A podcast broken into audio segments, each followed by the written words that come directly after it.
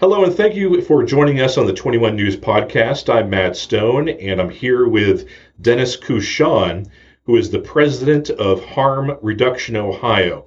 And what we wanted to talk to Dennis about today is what seems to be a horrible year for overdose deaths. And the, and the, the stats look like this 21 is on track to be the Ohio's deadliest year for overdose deaths. Now, last year there were 5,017 overdose deaths, and we're expected to exceed that number this year. So the news is not looking good uh, for this uh, problem that's plaguing Ohio. Now I'm here with Dennis, and you know, Dennis, the first question I just wanted to ask you is, uh, you know, we're, we're, we're, getting a lot of money uh, in uh, in Ohio, a record 808 million dollars uh, we're getting from the distributors of uh, those companies who help to spread opioids.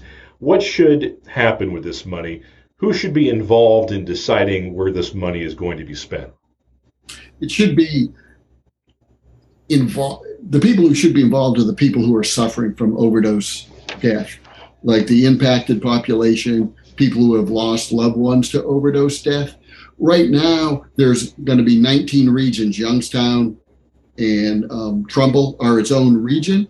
So it's the question is like who's going to be put on those boards to allocate the funds, and Trumbull is going to get um, three million or more. Um, Mahoning County going to get two million or more, and that doesn't count. Youngstown gets another five hundred seventy-five thousand. So there's a lot of money.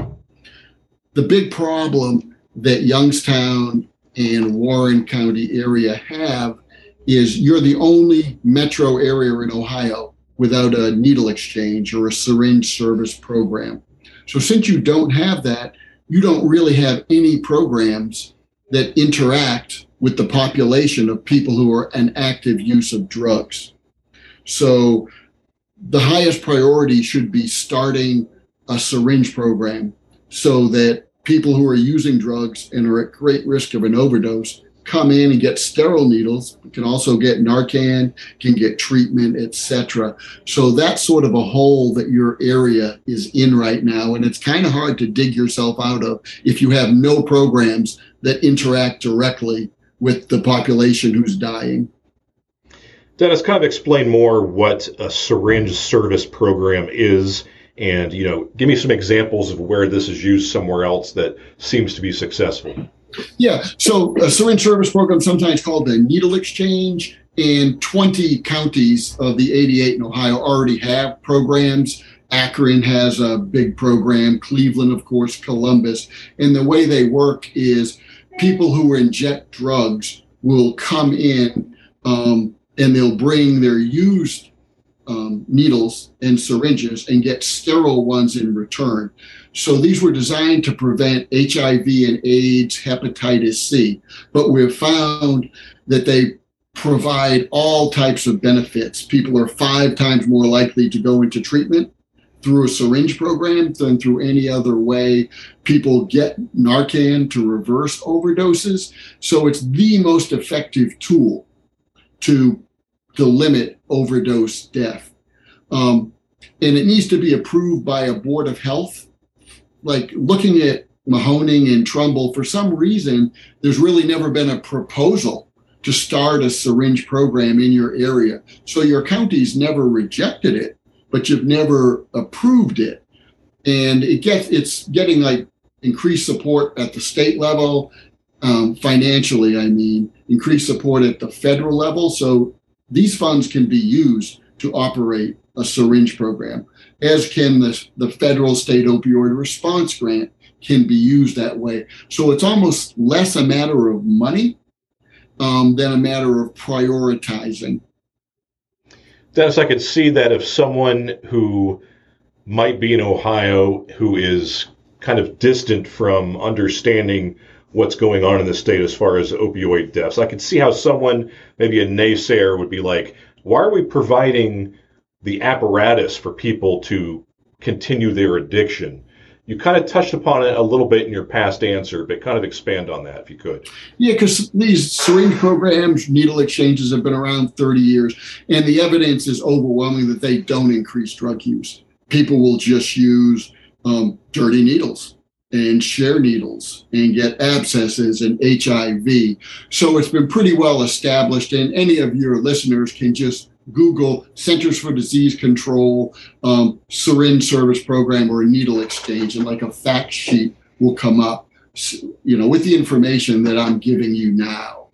Um, so, and, and of course, in Ohio, like Cleveland's had a syringe program for 20 plus years, and it has lower than average HIV rates because of it. And the state, the Republican legislature, and Kasich signed it, um, authorized syringe programs to occur in 2016. So since then, they've been spreading because they really are effective. And if any of your listeners like know someone who struggles with opioids, getting a, a needle is the least of their concerns. So what we want to give them is a sterile needle and also ask them the question, what else can we do for you today to make you healthier and your life better? Um, and that's something that law enforcement can't offer, but public health can. So people will open up and they'll get the Narcan, they'll get the sterile needles. And when it's time, when they want to stop, they're not going to go to the police. They're going to go to the people who've loved them for the last year when they were in active and often chaotic use. And they're going to say, now's the time. Can you help me? So it's a matter of building trust. And that's why it's so crucial for Youngstown to start a syringe program. You kind of touched upon the use of Narcan and its availability. Does there need to be even more availability of this, and where is a good place for for Narcan uh, to be available? The Harm Reduction Ohio is the largest Narcan distributor in Ohio. We're the largest Project Dawn um, site, which is the Ohio Department of Health naloxone program. So we know a lot about it. We give out 30,000 kits a year, reverse more than 5,000 overdoses. Um, and you have in your counties some decent naloxone distribution. I wouldn't say it's great if you look at the numbers, but you asked a good question where should Narcan be available? And the answer is everywhere, especially where people use drugs. And overdose. It should be available at bars. It should be in convenience stores, in restaurants, um, not just health departments and at homeless outreach. And from what I know about Youngstown and Trumbull, it's done okay, but you haven't done as well as most of the rest of Ohio. So, and I know part of it because these programs run through public health departments and your public health departments have been so overwhelmed with COVID and other things that it's been hard to expand. But um, you, you know, when people people who use drugs are the people who are dying of overdose deaths. I mean, there's there's no way around it. So we want to get people who love them, but also we want them to have the Narcan. So if a friend overdoses, they can they can use it to reverse it. The other thing that um, is very important is Youngstown um, has high levels of cocaine fentanyl overdose death. So it's not just opioid users, it's people who use stimulants. More than 1,000 people in Ohio and Youngstown is number one in metro areas for cocaine fentanyl overdoses, overdose deaths. So you really need to get um, Narcan to stimulant users who don't think that they're at risk, but it's opioids mixed in to their drugs that are killing them, both cocaine and fentanyl.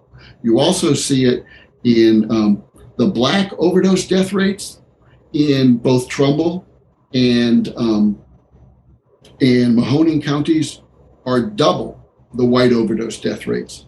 And the reason is primarily cocaine fentanyl cocaine in these communities. So your counties, just looking at the data, really have to make special outreach efforts to get naloxone to Black residents and to residents who use cocaine and um, and meth. So this is why we can't treat our way out of it. We're totally supportive of methadone and Suboxone clinics and treatment, but these opioid treatments um, can't really handle this. The current overdose death epidemic is stimulant driven. It's killing people who use meth and cocaine. And statewide and in Youngstown in particular, we haven't done a good job of reaching the people who are dying. Let's talk about the, you know, back to the $808 million that's coming to Ohio. Has this been a little too secretive in how these funds are going to be decided on and dispersed? And how can we improve that? And I'll ask Matt, maybe you know, there's 19 regions in Ohio that will distribute it, but there's no bylaws for the regions. The agreement says they'll form a board of directors. Who? How do you apply? There's also a state. One Ohio is the big nonprofit foundation that they're founding. So, and it's got a 26 member board of directors, 11 of them appointed by the, the governor and the attorney general. So I asked, how do you apply? Who gets to be on it? And the answer is, don't worry your pretty little head about it. We'll just pick people. To which I'm thinking, I have a problem w- with that. And Youngstown um, in Mahoning County right now, it should be open. Like, if you're interested in serving on this board that will control millions of dollars and sort of direct our overdose prevention effort, please apply. We want to hear from you. Instead, what I hear is, you know, like, oh, you just county commissioners, oh, we, we make make commissioner one or township trustee one, you know, running the money. And I think that that's problematic. You would never have um, a billion dollar effort dedicated to HIV prevention that doesn't have people who suffer from HIV on the on the board or you wouldn't have like a civil rights trying to improve conditions for black residents without black residents on it so here you have a billion dollar program and so far there's no commitment that anyone who's affected by it is going to have any control or even influence or say over the money and this is the this is the problem harm reduction ohio has is the people who are impacted deserve to be involved in how this money is spent. And it's particularly important because the formula that got Ohio a billion dollars, more than other states, is large is to a large extent based on the number of people who died. We're getting hundreds of millions extra for people who died. They died for this money. And the population that they're from are entitled to have a say in how it's spent. Not just, I love, you know, the county commissioners and everyone is is great, but it's not their field of expertise, and and it's not where the death is occurring. So that's the one thing that I've been pushing, and I hope that your listeners understand. It's not a, a ridiculous request that people who are dying be involved in the decision making. What do we do to change that? Um,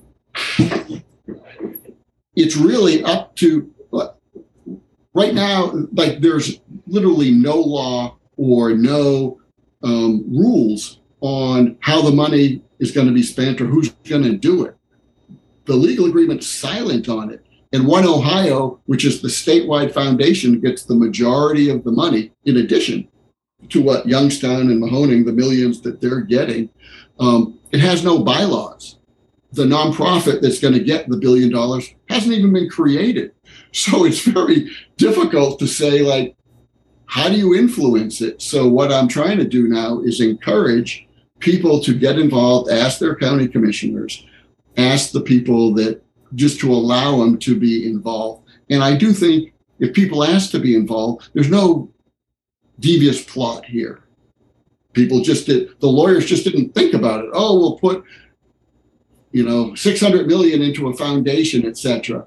But now we're at the next generation of questions. Well, how will that be spent? Who will spend it, etc. And that's, I think, like the little transition. I think Ohio is supposed to is going to be the first state to get the money. Most people don't realize this because we sort of settled a little bit separately than the big global. So the money's supposed to come in toward the end of this month, like a few hundred million. So I'm thinking it seems a little late to me to be deciding, like, oh, how are we going to, who's going to run the money? But I guess it can sit in a bank account. But all that is going to play out over the next six months. So it's a very important time. I think overall, I, I want to stress, Matt, I think the structure of the settlement is excellent, putting it into a um, nonprofit foundation, sending it directly to local governments. Even some of your small villages will be getting 10 or 20,000, like putting it where it can be. And it's not unreasonable that they were silent, the agreement was silent on the details.